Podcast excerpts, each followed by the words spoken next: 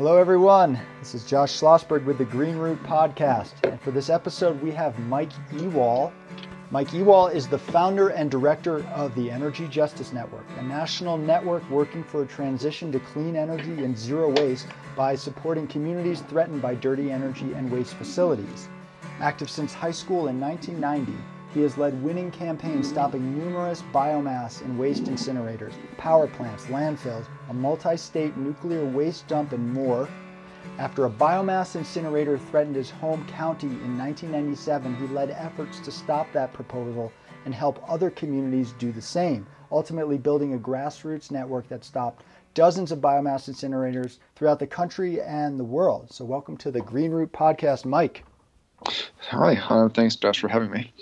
I'm really psyched you're here. I've touched upon biomass a bit on the Green Root podcast, but haven't done a deep dive. And I couldn't think of anyone better to get into that with than you. And I used to work for Energy Justice Network years ago. I worked for Mike on the anti biomass incineration campaign, so working on national efforts and regional and local efforts on biomass. I no longer work for the organization, but they're still doing some excellent work, and Mike has his fingers on the pulse of a lot of this stuff that I no longer do.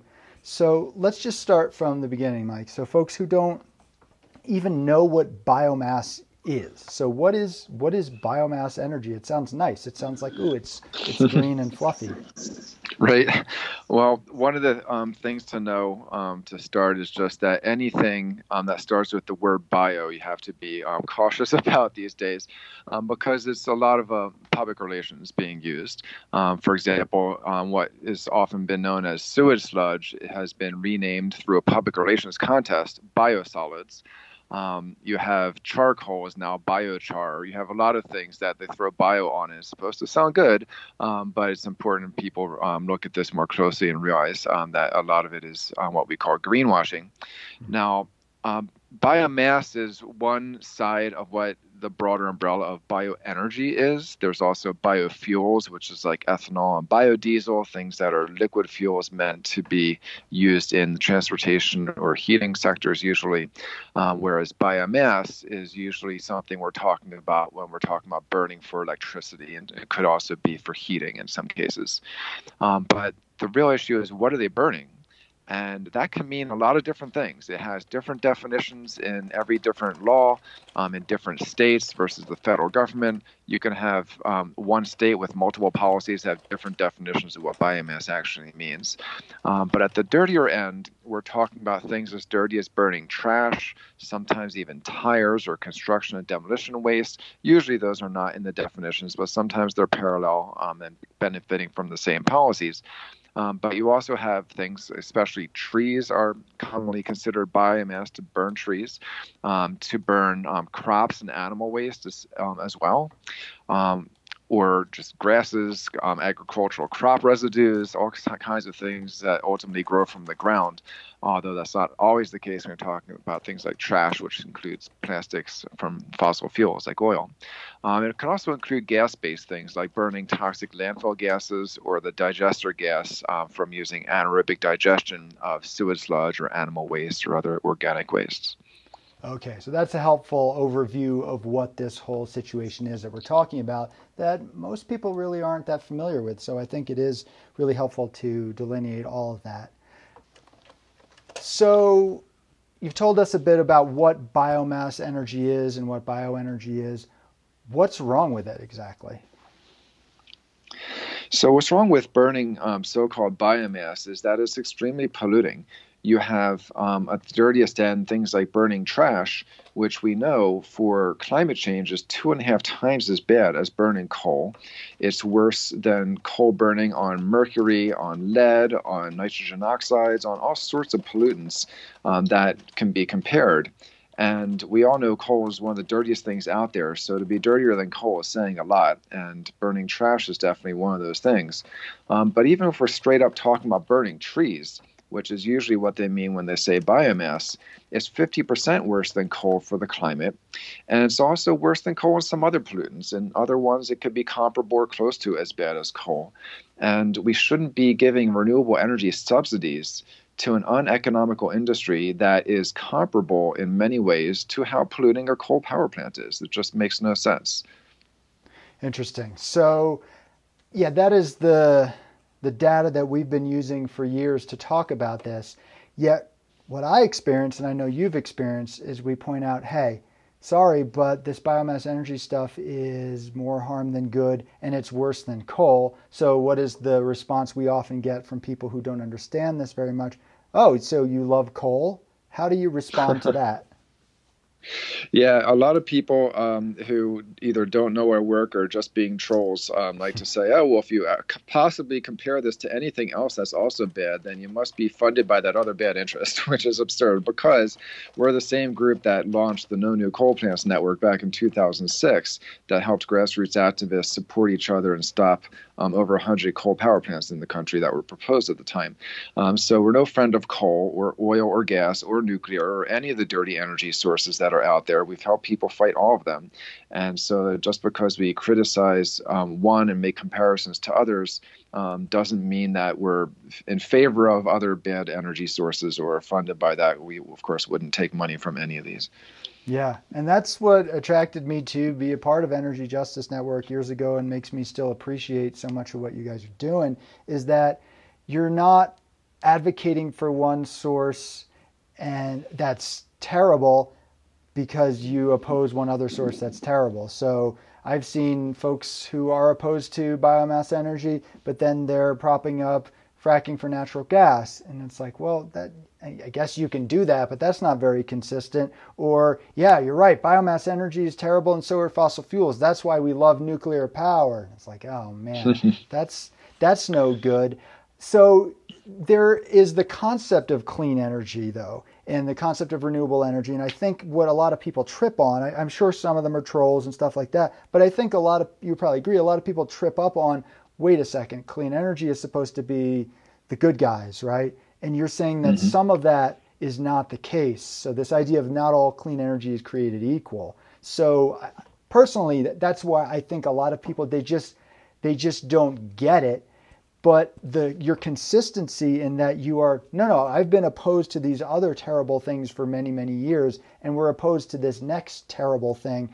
I think that's the way to get folks to understand. But but do you still see that people just don't seem to be able to make that connection?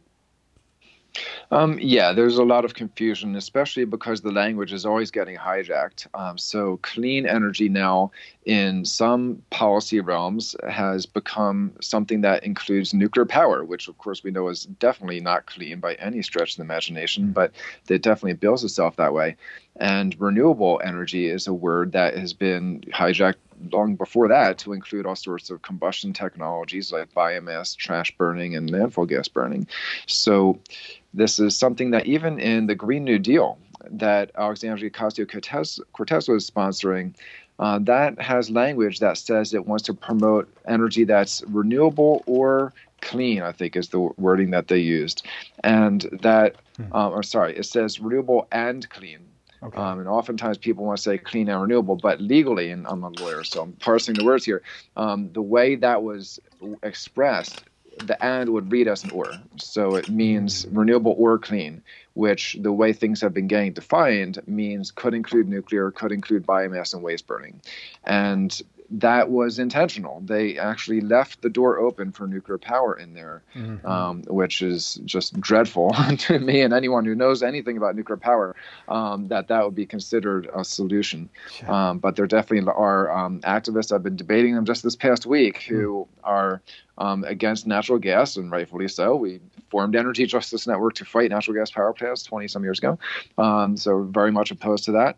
but they're saying that that celebrating the closure of a nuclear reactor, the closest one to New York City, um, very dangerous place to have a nuclear reactor, yeah. um, is an awful idea and is um, furthering climate change because all it means is more gas burning. And yeah, in short term, that is what's happening.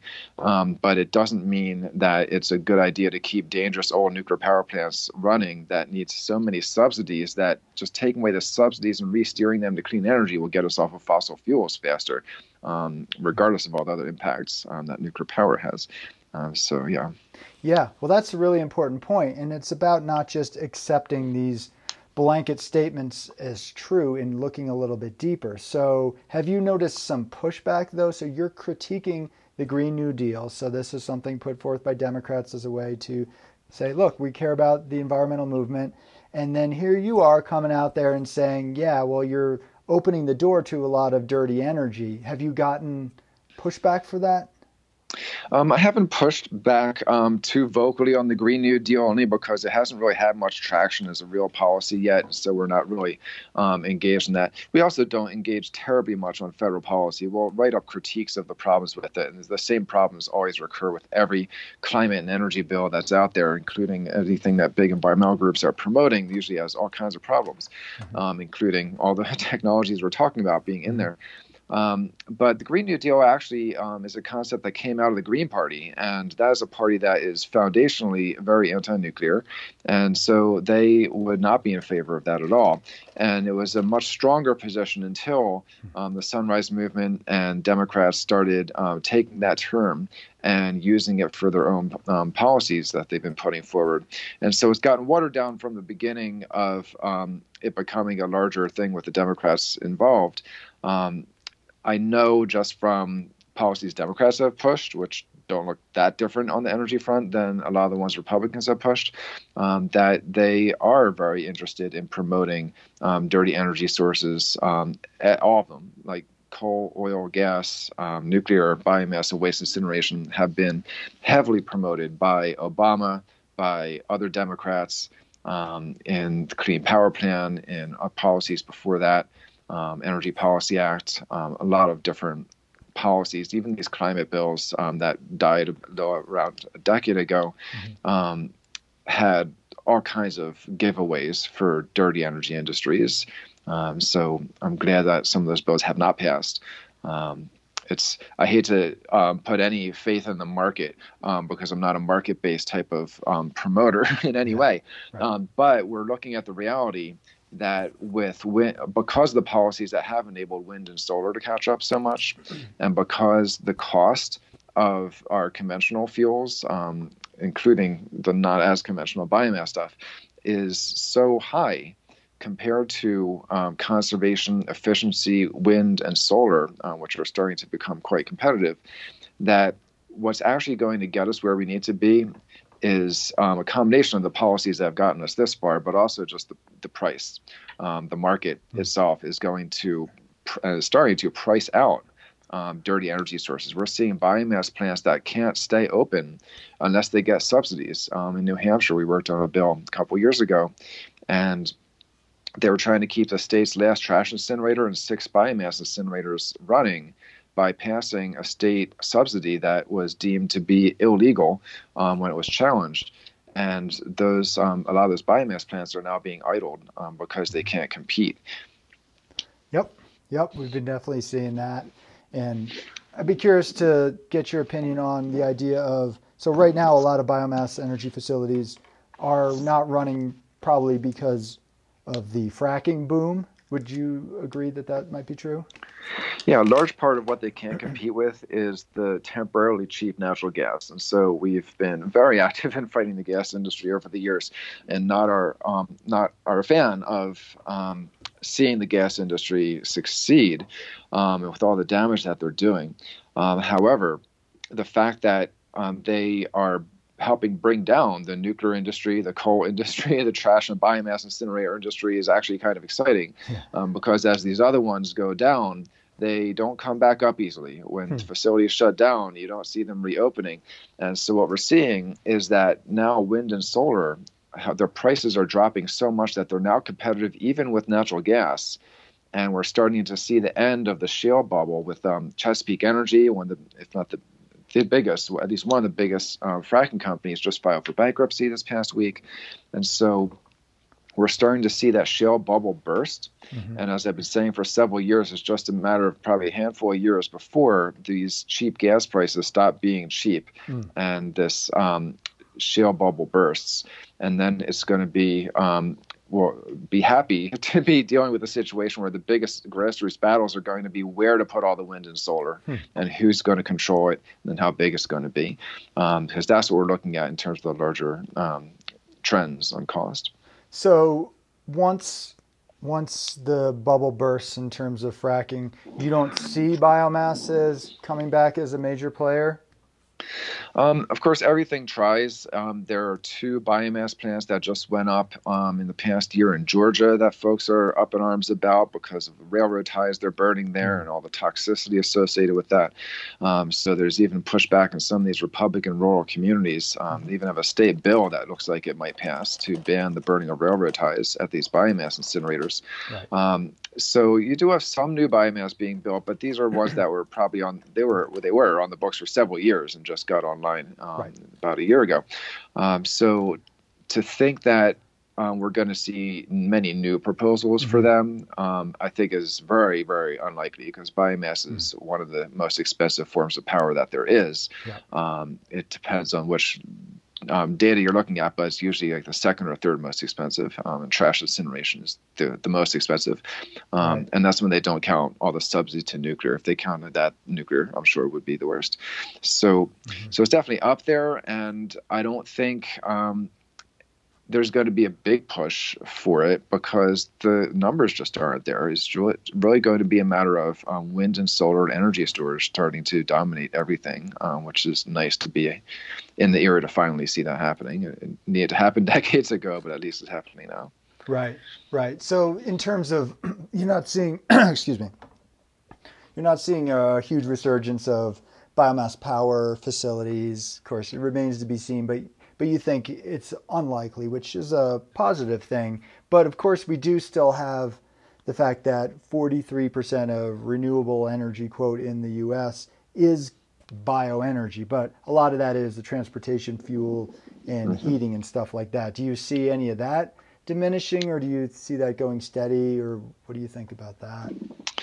Uh, we are going to see a lot more move toward electrification of transportation um, with Tesla and, the, that sort of thing. Hmm. So, whether we're going to see a big increase in ethanol in transportation, um, I don't know. Um, that is something that those um, really bad energy policy bills that passed in 2005 and 2007 that mandate a huge amount of um, biofuels in our mix, yeah. um, that will probably keep propping it up. But whether it's going to um, continue to ramp up dramatically is, is hard to say. Sure. Um, and the industries like paper mills, sawmills, and stuff that have been burning their own waste for decades. Um, that's where a lot of this, when you say heating, a lot of that is happening. Um, mm. It's not as much residential wood stoves, although there's some of that out there too. Right. Um, but a lot of it's the industrial sector, and honestly, that changing a lot um, mm-hmm. only because they're it's cheap for them to burn their own waste products. And so unless these mills shut down, which a lot have been doing, and going overseas in some cases, um, I, don't, I don't think that's going to change. But for the electricity sector, like no one's going to start building a, a, ton of biomass burners to make electricity. Um, it's just not going in that direction, thankfully. Sure. So it seems as if Energy Justice Network distinguishes basically non-combustion and combustion based energy sources. So, solar and wind, obviously, everything has a footprint, but not even in the ballpark to compare it. And of course, the air pollution issues are non existent really in terms of that. But of course, then there's nuclear, which isn't quite combustion. But would you say a lot of the issue is around the combustion component of energy sources, whether they're considered renewable or not?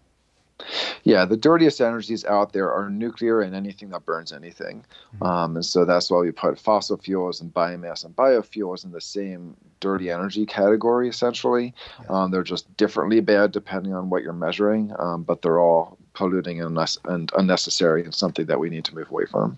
Right. And what's very interesting, and we, we know this, and a lot of folks know this, but not all the folks know this, it's not really just been the Republicans pushing for biomass energy. In fact, it's to a large degree actually the Democrats. So that puts a kink in the works a little bit. So how to how to message and tell people no, it doesn't mean we are in favor of the Republicans who almost never have done anything valuable for the environment short of the EPA back in the 70s with Nixon, but the Democrats just because they have that D doesn't mean that they are automatically advocating for what's best for the natural world and for people. So, how do you navigate that?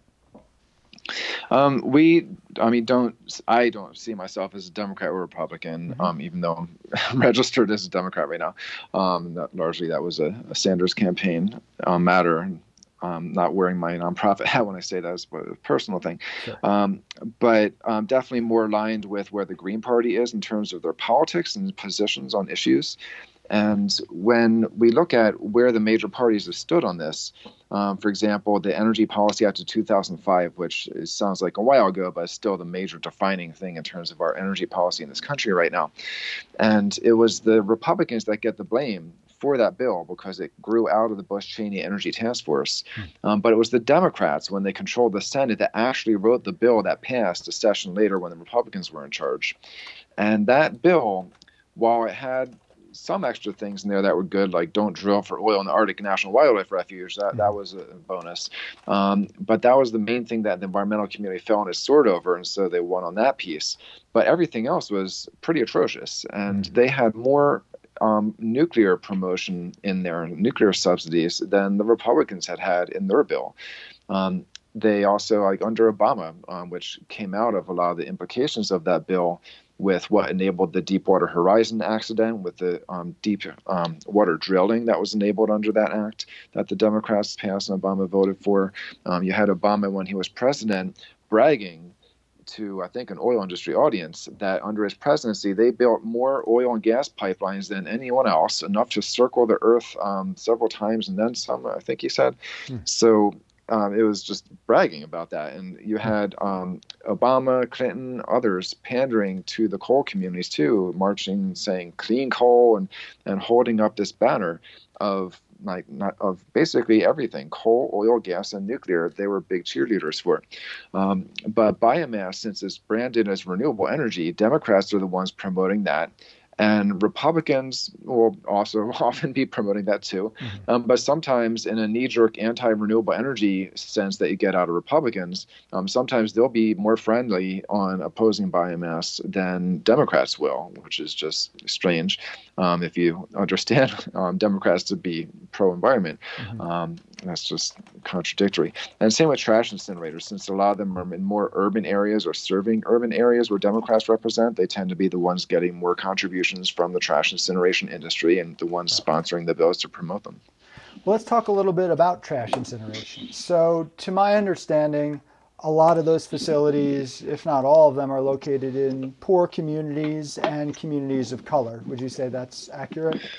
Um, I would not say all of them. I know there's been um, research that has come out that is very um, inaccurate in hmm. inflating the situation and making it sound like um, majority of them are in communities of color or environmental justice communities as they define them and that's just not true we've mm. actually built the best analysis tools um, the only analysis tools really out there to quickly be able to plug in any set of latitude longitude points in the country so you can plug in a whole industry um, we even looked at 15,000 uranium mines at one time, and within a matter of minutes, cranked out an environmental justice analysis of the aggregate impact of who's impacted. And of course, for that, we're talking about indigenous communities with the worst racial impact we've seen. But with trash incinerators, yeah, black people are most disproportionately impacted by the location of trash incinerators in the U.S. That's a fact. Mm-hmm. Um, but we also know of this industry and of a lot of dirty energy industries in general is that it's um, not just because people are poor. The average mm-hmm. income around these facilities is actually slightly higher than average. Hmm. And it's not true that a majority of the communities are communities of color, which we would define as majority people of color. Um, but some are trying to say um, if it's 25% or more people of color, then it's a community of color, which is head scratching. Mm-hmm. And um, therefore, they inflate the numbers and say, oh, these are 80% are in communities of color. And that's just not true. So there's no need to exaggerate it. Um, the data speaks for itself. And yes, people of color are disproportionately impacted.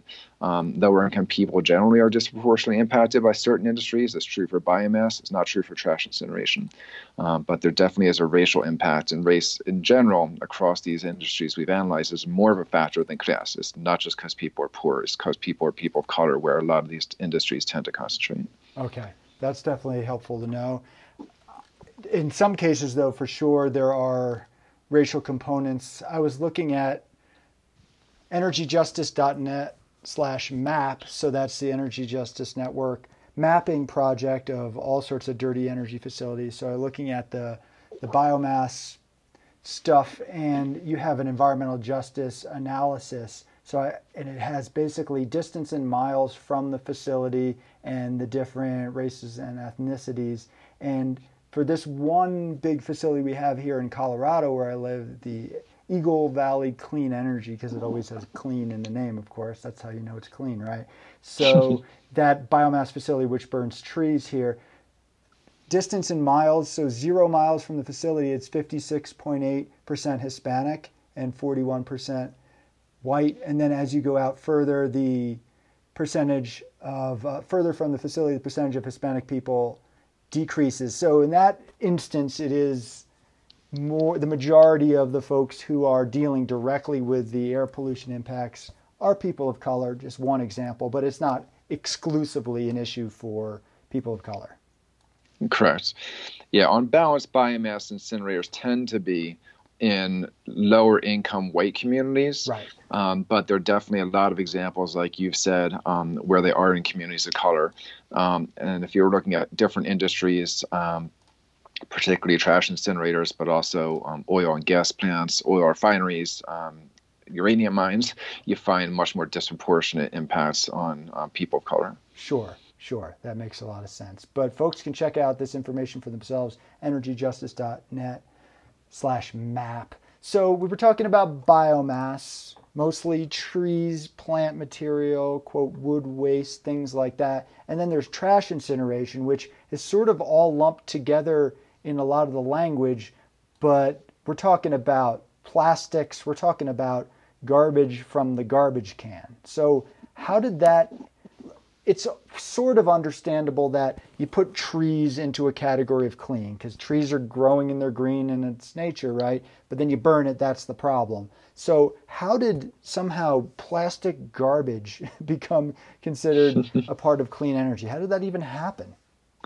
Well, all of this comes down to lobbying. We saw in New York State, one of the few states that has trash incinerators and has a renewable portfolio standard, essentially a renewable energy mandate, that does not put the trash incinerators in the renewable energy category. And they had to fend off three attempts by the industry. Of course, this is the state that is uh, number two in the number of trash incinerators. They have 10 of them in New York. And the industry tried three times to get considered to be renewable energy in that state. And thanks to the advocates that worked on this and also to reputable scientists who worked in the state agencies, that the Attorney General and the State Department of Environmental Conservation pushed back and stopped this from happening. And when the DEC, the environmental agency in the state, documented that in 2011, when this was this a big controversy, they showed that the coal plants in the state were far less dirty than the trash incinerators in the state. Hmm. And they said, well, if we have these much larger coal plants, there are eight of them at the time, versus these 10 smaller trash incinerators, and the trash incinerators are putting more mercury out than the coal plants. And if you make it equal, where you say amount of mercury per unit of energy, so you're comparing apples to apples, it was 14 times more mercury from trash incineration than from burning coal. And you can go down the list of other pollutants. It was worse on, on all but one of them, I think. So to see that, not just us analyzing EPA data saying, hey, it's dirtier than coal, but a state environmental agency doing that and saying, hey, this is so bad and so polluting that no, you shouldn't be giving them all this extra money as a renewable energy subsidy. Um, that was nice to see. Um, but that's rare. A lot of other states roll with the money. Um, you probably remember Martin O'Malley was running for president in the mm-hmm. Democratic primary uh, four years ago. He was um, governor of Del- Delaware. Sorry, he was governor of Maryland at the time, and he um, in, in 2011 when he was governor there was a bill that moved trash incineration out of tier two where the credits are not worth much mm-hmm. to tier one in the renewable energy mandate making it equal to wind power mm-hmm. and that caused their credits to be worth much more to the point where they instead of making a, like a hundred thousand a year at best um, they were making three to five million dollars a year per incinerator um, as renewable energy, and people are paying more on their electric bill, thinking they're getting wind and solar out of this, and instead they're just getting asthma and cancer, and that is a direct result of the incinerator company that was trying to build in a new incinerator in Baltimore at the time, giving a $100,000 check to the Democratic Governors Association, which Governor Martin O'Malley chaired at the time. He cashed that check or, or accept, got, accepted it um, the very same day that he signed that bill into law. Hmm. So I was sitting in the trash incinerator industries um, conference at the time, hearing them celebrate that. So, um, and I do that to know what my, my enemies are up to. But um, that's what it looks like. This industry survives because of a combination of, um, I call it laziness, stupidity, or corruption on the part of public officials. They're either mm-hmm. taking the money or they're not doing their homework. Okay. Yeah, that's the sad state of affairs. And you can't just look to one side of the aisle for what's going on with that. So, what are some of the air pollution impacts? As in, what is the stuff that we're breathing that's so bad? Gosh, well, it's everything you get from any sort of combustion. Um, okay. So the same things you would hear about from a coal plant, you're going to get from burning biomass or trash. It's just you'll get them in somewhat different amounts, and based on if they have more pollution controls or if it's a bigger or smaller plant. Um, but you're going to get, um, of course, carbon dioxide, global warming pollutant. You get plenty of that. Um, you'll get the nitrogen oxides that trigger asthma attacks. You'll get the sulfur oxides that also trigger respiratory problems and acid rain. Um, you'll get the particulate matter, especially the fine particulate matter, what they call PM2.5, which Harvard scientists recently pointed to as something that increases deaths from COVID 19, mm-hmm. um, where small increases of that in the background air are enough to um, increase um, the deaths from COVID by 15%. And a lot of communities are well over that threshold um, with what's in the air already. Um, you also have toxic metals. Um, you have acid gases like hydrofluoric and hydrochloric acid. Um, you have dioxins and furans, the most toxic chemicals known to science, which climb up the food chain. And most of it you get from eating meat and dairy products, and you're getting the most toxic chemicals that are literally 140,000 times more toxic than mercury. Mm and this is being spit out by biomass and waste incinerators all the time. So not just the trash facilities that burn plastics and other things like this, but facilities that are burning wood are still putting out all sorts of pollutants. So that campfire, it smells good, but there's some other stuff in there that's not very good for us at all. Yeah, the most shocking thing I found when I was researching this notion of is clean wood really clean? Because mm. people think, oh, well, you know, it's not the treated stuff. It's not construction and demolition waste or painted wood. It doesn't have all those treatment chemicals, so you don't have to worry about it. Well, a tree cut straight from a forest mm. has so many metals in it that when they researched this in Europe, they found that if they apply the same test they use for coal ash, to see if it's hazardous waste based on the metals content.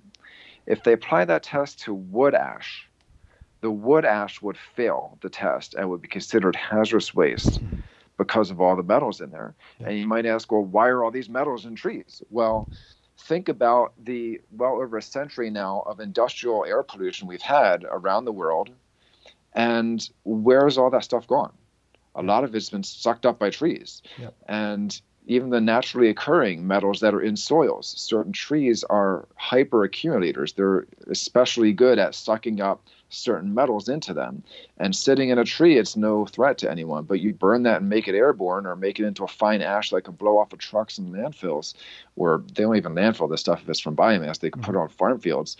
Um, then you're exposing people to those toxic metals, and it's really dangerous. Yeah, that's some mind blowing stuff that I learned when I was researching all this stuff and working on campaigns. That kind of blew my mind. So, obviously, it's the absorption of all of these other pollutants and toxics, but even just the concept of combustion itself, creating these little tiny particles, it's not it's not good for us. So this concept of going beyond burning fire might have evolved us as humans and we needed it to survive and we're probably not going to get rid of it entirely but it seems like delineating based on well is this energy source about combustion or not is a pretty good way it's a pretty good way to start because obviously there's still nuclear power and there's still other things that have issues like massive hydro dams but mm-hmm. this combustion stuff it, it seems as if people just aren't as aware of that in general. And you know, we all like the smell of a wood fire on a fall day. Would you say that there's even concerns with stuff like that? There's obviously industrial stuff, so that's the main focus. But should we be at all paying attention to wood stoves and stuff like that? Absolutely. It's not something that we focus on um, as an organization, but there are groups out there um, like um, Clean Air Revival is the name of one of them. They have a website, burningissues.org, um, which is really good and has a lot of credible scientific stuff. And I know people um, from when I was um, doing a lot more work in Pennsylvania who literally were trapped in their house having to wear a gas mask in their home mm. because a neighbor was burning a wood stove, and that wood stove pollution would enter their neighbor's house. Yes. And that got some people so sensitive to those those emissions that they were having respiratory problems. They had to move away once they could afford to because they couldn't have live wearing gas masks in their house. So it's just it's that much of a problem. But even in, when you're not one of these unlucky people that gets extra sensitive to it, mm-hmm. you're still exposed to those pollutants. And it's a smaller scale than these big biomass incinerating power plant type of situations, but it's also unfiltered. Um, or maybe there are some modest filters on some systems, but for the most part, you don't have the filters on these smaller things, and especially campfires, there's no filters. Um, so all those products of combustion, you're just breathing them right in, and it's definitely not good uh, for health. Yeah, it's something that folks need to be aware of. I mean, whether that is something like there should be no wood stoves ever again seems pretty unlikely, but pretending that there's nothing going on there, I think, is a mistake. And I've looked into a lot of the science when I was doing activism on this, but also as a journalist. And yeah, the data unequivocally shows that even if you don't have a wood stove, if there are folks in your neighborhood that do, the particles they get into your house, it just comes into your house. And eventually that's that's something we're gonna need to address. It might not be at the forefront, but definitely something we can't ignore and maybe we'll revisit that again in the future on the podcast. But so all right, let the trees grow. That seems pretty basic, right? They're absorbing mm-hmm. carbon dioxide. They're doing all these good things. They're pretty to look at. Animals live there. Cool. We get that on biomass, right? Seems like an easy fix. Well, stop cutting down the forests and then they're going to do work for us and we don't have to burn the biomass. All right, solved. Problem solved. But trash incineration, what are we going to do with all that garbage? Why not just burn it and then it's out of sight, out of mind? Right. Well, it's um, not always out of sight, but it's often out of mind hmm. um, because people don't even know what it is. Like in Baltimore, we've been working on closing down the incinerator there. It's the biggest polluter in that city, and a lot of the places we work, trash incinerators are the biggest air polluter in the county that they're in. And um, people see a big smokestack that says Baltimore on it right off of the highway, and they don't even know what it is um, until they're educated about it, and then they realize, oh, that's really polluting. I, I, didn't really have an idea. I just thought that was a monument that says what city we're in. so, so it's it's a lot more challenging because the solution on trash. Um, first of all, trash incineration is the most expensive and polluting way to manage waste or to make energy. So no one in their right mind would ever want to do this once you recognize that reality. Um, it's just that um, like when you th- look at it that way, anything is a better solution, right? Like mm. when you burn trash, for every 100 tons you burn, 70 tons become air pollution and 30 tons become toxic ash, which still have to go to a landfill. So you're not getting away from landfills. You're just making the landfill smaller but more toxic, mm. which is actually more dangerous because it's not the size but the toxicity of them that is dangerous to people. Mm. So we'd rather see waste go straight to a landfill than into having most of it 70% into the air first. Um, but that's not something where we're going to rest and say, "Yay, we love landfills." Of course, no one loves landfills and wants them to exist. Um, but zero waste is the alternative that we've been promoting and actually helped develop um, the zero waste hierarchy that's now used as an international standard. And what that looks like is not as easy as with biomass, where you say, "Oh, just don't chop the trees down, let them grow." Um, we have to tackle in a very diverse way all the different things that need to be done to rethink and redesign products to reduce, reuse, and recycle and compost them, and then to process the small amount that will be left if we do everything else right, mm. so that the landfill that is left will be small and stabilized and not gassy and stinky. And so there are a lot of steps in there um, from making sure people have the right bins they need and get charged the right way to have the incentive to recycle and compost, and just all the things that it takes um, to get it right.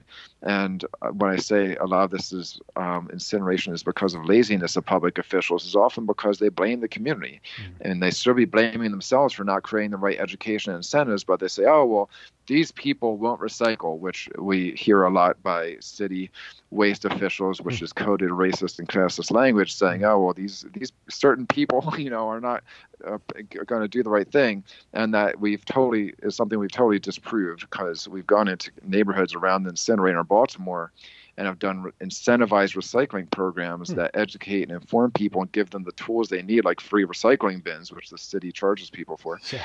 And um, when you give them the tools and education, and a bit of an economic incentive, they recycle way more than the rest of the city does.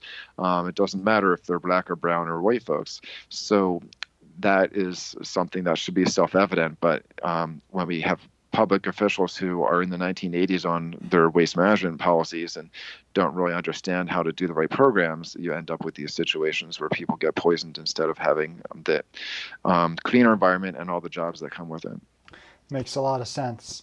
So, talked about education, putting the word out there. Where are the large environmental groups that have the funding and the cloud and the platform? Where are they on these topics? Um, well, they're usually invisible on issues of trash incineration. On biomass, um, they used to be promoting it for many years. Um, some used to even promote trash incineration, but that was going back a few decades. Um, but on biomass, it was a turning point around the past 10, 15 years, um, which is in the wake of the national campaign um, that we've had, which was largely lots of local campaigns um, to push back against biomass industry expansion. And it got to a point where the big environmental groups that used to promote biomass have then turned around and started to recognize it's a problem and sometimes they'll still say, "Oh, well, small types are okay, or certain types are okay, but we'll be against this one type," and that makes it difficult for those of us trying to fight the full range of biomass um, types of incineration. Um, but yeah, that's what happens. Um, you usually we're at the unfunded cutting edge of an issue, and then when it gets to the point where foundations are willing to throw down dollars to groups to work on the issue, they do it in a compromised way and give it to the biggest groups that were usually part of the problem, until they realize that now there's money to fight this. Um, because we brought enough attention to it over the years, um, that now they get to benefit from the money in that and act as if they were there on the right side all along. That well, happens all the time. I think that pretty much sums that up. Yeah, I've been following that for a long time, and I can attest to the fact that everything Mike has said is true. Uh, Mike and I, more so Mike, and Mike continues to be more tapped into all this stuff, but we we've looked into this pretty deeply, and that's been the dynamic for a long time. But it is positive that over time these big ships they sort of do shift a little bit right because of the grassroots and efforts that groups like energy justice network have been putting out there. So they've changed their minds somewhat. Are these green groups helping you all on the ground in terms of fighting new proposals and or dealing with the fallout of the old proposals that they either directly or indirectly supported? Um, generally no. Um, they're not usually there for that. Um, in some cases, like if it's a coal plant, yes, there's now big money, um, especially um, was from the gas industry, but now it's from Bloomberg, um, as right wing and crazy as that is. Um, but um, former Mayor Bloomberg of New York City has been lavishly funding Sierra Club to fight coal plants, and so there's a lot of money in that. And Sierra Club's done a, a, lot of decent work on that, um, but really has taken over that space um, from what we carved out back in 2006 before there was funding for this, and we did it without any funding and got the grassroots folks together supporting each other. Um, then you have the big greens jump in and um, kind of take over that space with a more of a top-down approach. Um, but that's um, what a lot of this tends to look like. Sure, and I don't want to get into this next piece too much, but so Bill McKibben who is one of the most prominent environmentalists in the world. Uh, he had long been a supporter of biomass energy, but as portrayed somewhat in Planet of the Humans, he changed his mind over time. He, he did that several years ago to a certain degree. So that that's good, even though he does still support some forms of biomass. But let's just say that he has evolved on that position. That's a positive thing. We want to encourage that. So all of the facilities that were built during the time that he was advocating, and I can attest being in Vermont at the time and saying that certain facilities shouldn't be built, and then they got built, and a lot of the support, a lot of the folks who I would bring this up to would say, well, you know, Bill McKibben is okay with this, so it should be fine. So we all make mistakes. We all learn from our mistakes. So has Bill McKibben approached your organization, which is one of the most prominent on the ground organizations working on biomass, to help prevent new proposals or dealing with these communities that are dealing with the ongoing fallout? Um, yeah, we know, um, of course, it's no secret that Bill McKibben was promoting um, biomass at Middlebury College and perhaps beyond that um, some years ago and, and has since um, reversed his position, which we're glad to see. Um, we have we would love to see him come out and say the Middlebury biomass plant in his area ought to be closed down and especially help communities like Dartmouth um, College, not far from him either, where I was in the past year um, up at that um, campus speaking uh, for a community that was trying to stop a new biomass plant from being built um, related to Dartmouth College, but right off campus in the community. And that's a current proposal that people are fighting and need help with. And I'm sure um, McKibben and other environmentalists who are more local to that area, it would be great to see them um, joining that fight and helping out. Um, I did have um, someone who introduced me to Bill McKibben um, in the wake of the Planet of the Humans documentary in the past couple months, and so we traded an email back and forth, but um, only once each, and I've not heard back from him, yep. unfortunately. Um, after kind of just spelling out a little bit of our history on the biomass issue and hoping that there might be opportunity to collaborate and um, I know he's got a lot going on, uh, but it would be great to have support from that direction, and we're not really seeing it um, on the level we'd like to see at this point. So it's an open invitation. So Bill McKibben, if you're listening to this podcast, which is unlikely, but I've also been in touch with McKibben a bit in the past, and yeah, he's he's got his own stuff going on, and I will say that he is a bit dismissive but he's got a lot going on. But this is an open invitation, and um, yeah, I'm sure I'm sure he's been actually aware of what Energy Justice Network has been doing because several of us have been in touch with him for years. But so that's leaving that aside. Here, here's something that I would say in the past, and you would kind of correct me on it, and I think you're actually right. So I have always said, and I, I, and I stand by this for most of the environmental movement that we're getting our butts kicked. we're fighting a hmm. losing battle. We're not progressing on climate change. If anything, it's well, it's definitely getting worse. Biodiversity issues all getting worse.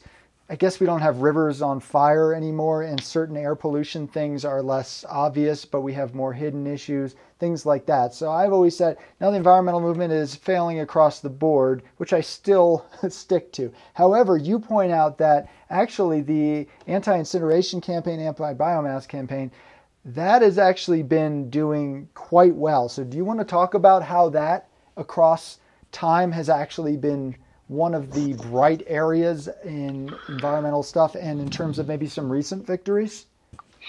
Sure. Um, yeah, we've tracked the numbers on a lot of this, and um, one of the more recent things we were looking at is on um, oh, it's more obscure, but medical waste um, incineration. I found there used to be 6,200 medical waste incinerators in the U.S. in 1988. Hmm. Now they're on the order of about 20. Wow.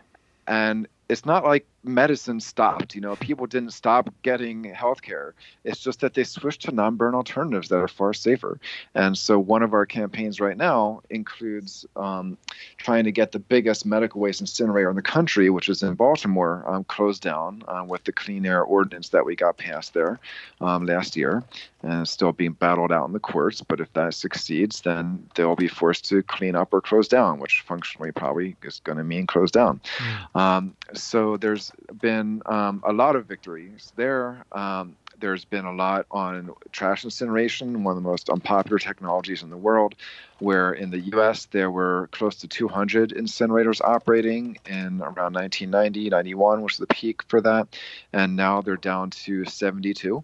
Hmm. And they keep closing. They've tried hundreds of times to build new incinerators in the US and uh, since 1995 when the latest one went in that was at a new location. They've expanded some. Um, built one right next to another one in florida in one case. Um, but they've not been able to build a new one at a new site in 25 years, mm. despite hundreds of attempts. So that's a pretty good batting average uh, to be able to say that we're stopping so many that they really just are dead in this country as an industry. And it's just a matter of how quickly we're going to close the remaining 72, which has been my current mission. And you see similar successes on all sorts of other fronts. Um, coal plants closing, although a lot of that's because natural gas plants are opening, and we've been helping people fight some of those. Um, that's not been as successful with the gas plants on, on this round. Uh, the last round was pretty good though. Um, the last round was in the, starting in the late 90s, going for about a decade, and we estimate that about um, 60% of that wave of development was crushed one community at a time hmm. when they built about 400 gas-fired power plants in that wave, much bigger wave than the current one and um, we estimate somewhere on the order of 600 were canceled or defeated. So a lot of these things go down. Um, nuclear power plants. They tried to. They were talking as many as 45 new nuclear power plants in the past, um, like 15 years or so. They were trying to start building a new wave of them, and I think one old one that started getting built years ago got turned on, but none of the other ones got built. Some have been under construction, and ratepayers are going to be paying a lot, even if they never actually finished getting built. Um, but those are stalled for the most part and not really happening. So um, it's pretty exciting to see the success of communities, one community at a time, um, working with each other to stop these dirty energy waves of development. Um, it's been very successful. Yeah, it sounds like the winning team. Really, it's it's one of the areas that's really been progressing in the fighting of these power plants and incineration. So, if you're tired of losing, don't give up on your other campaigns, but you might want to engage a bit with what Energy Justice Network is doing. And it's this incineration stuff is it's maybe not the biggest source of energy, but it's one of the most polluting in terms of health one of the most devastating in terms of environmental impacts. And for me, it's a litmus test. So it doesn't matter if people focus on this issue or not, but the folks who are, I care about the environmental stuff, and then, but biomass is a good idea. To me, that's that perfect litmus test to tell if people are really very knowledgeable or compromised in terms of that. So let's say folks want to get involved with Energy Justice Network and some of the stuff you're doing on the ground. So you guys are located in the Northeast, so Philly and DC area, but you got stuff going on nationally. And people can still engage with you no matter where they are. So, how would mm-hmm. they get engaged and involved with what you all are doing? Um, they can just look up um, look us up at energyjustice.net or Energy Justice Network on Facebook, and you can find our email um, phone numbers there. Give us a call, shoot us an email, Facebook message, any of those things works. Um, just Energy Justice Network, look us up. And we are working with communities all around the country. So even though our staff are concentrated between DC and Philadelphia and doing a ton of work mostly in Baltimore and the mid Atlantic and northeastern states, uh, that's where a lot of the waste incinerators are. Um, but we're working with folks clear across the country, even in Hawaii uh, recently um, with an incinerator threat and biomass threats there. So um, definitely, uh, wherever you are, reach out. And if we can help you out in some way or connect you with other people as well, we'll happy, be happy to do that. Great. And just one last question. So you're one of the folks who I've found to be the most even handed in terms of the mindset required to deal with environmental issues. So what I mean by that is some folks are just totally pie in the sky Pollyanna, just yeah, we, have done all this stuff and all we got to do is do this and then everything is perfect. You're not delusional like that. And then there are folks who I I have maybe been more on the side of, and I'm shifting a little bit more. It's just like, you know what? This is doom and gloom. This is terrible. There are actually some folks who are just, there is actually no chance of doing anything. So just whatever. And I personally, I, I don't believe that. So, what would you say is the proper way to view this? Gosh, um, yeah, it is somewhere in the middle. I mean, we global warming is a game changer. I mean that we are doomed in a lot of ways with that. Um, can't um, dodge that bullet, but we can reduce the velocity of that bullet mm. by fighting a lot of these industries. And so um, I would say that is the one bit of grimness that we can't really escape. Right. Um, but we still have control over how bad it's going to get and um, what our future looks like. And so we could do everything we can to speed up the transition to clean energy and zero waste, which is what we've been about, and understand that um, clean energy is, uh, I mean, there are valid critiques. Like there are issues with toxins in solar and rare earth metals being mined for wind turbine magnets. And there are alternatives to a lot of that stuff too. And so we don't want to just beat them down and say, oh, wind and solar is bad because there are some bad examples where there are some bad materials when a lot of those same critiques apply even more to the things that are even worse. Um, so we recognize that the solutions on electricity, for example, are conservation first, efficiency second. So reducing our demand are the top two priorities, just like reduce and reuse before you recycle and compost. And then solar, wind, and energy storage. And those can meet our energy needs. And we do need to reduce demand as the first and second priorities, and we need to go deeply in that, not just a little bit and then say we're done. Mm-hmm. We need to use that zero waste approach and say we're going to reduce things very dramatically, especially in high consuming countries like the U.S., where we're d- taking a lot more of the resources of the planet than our share. Yeah. Um, so we need to start there, and then um, not be afraid to say, yeah, wind, solar, and energy storage, you know, they are technologies that exist. There are studies that have been out for many years now that show that they can meet all of our electricity needs with high reliability and cheaper than the status quo.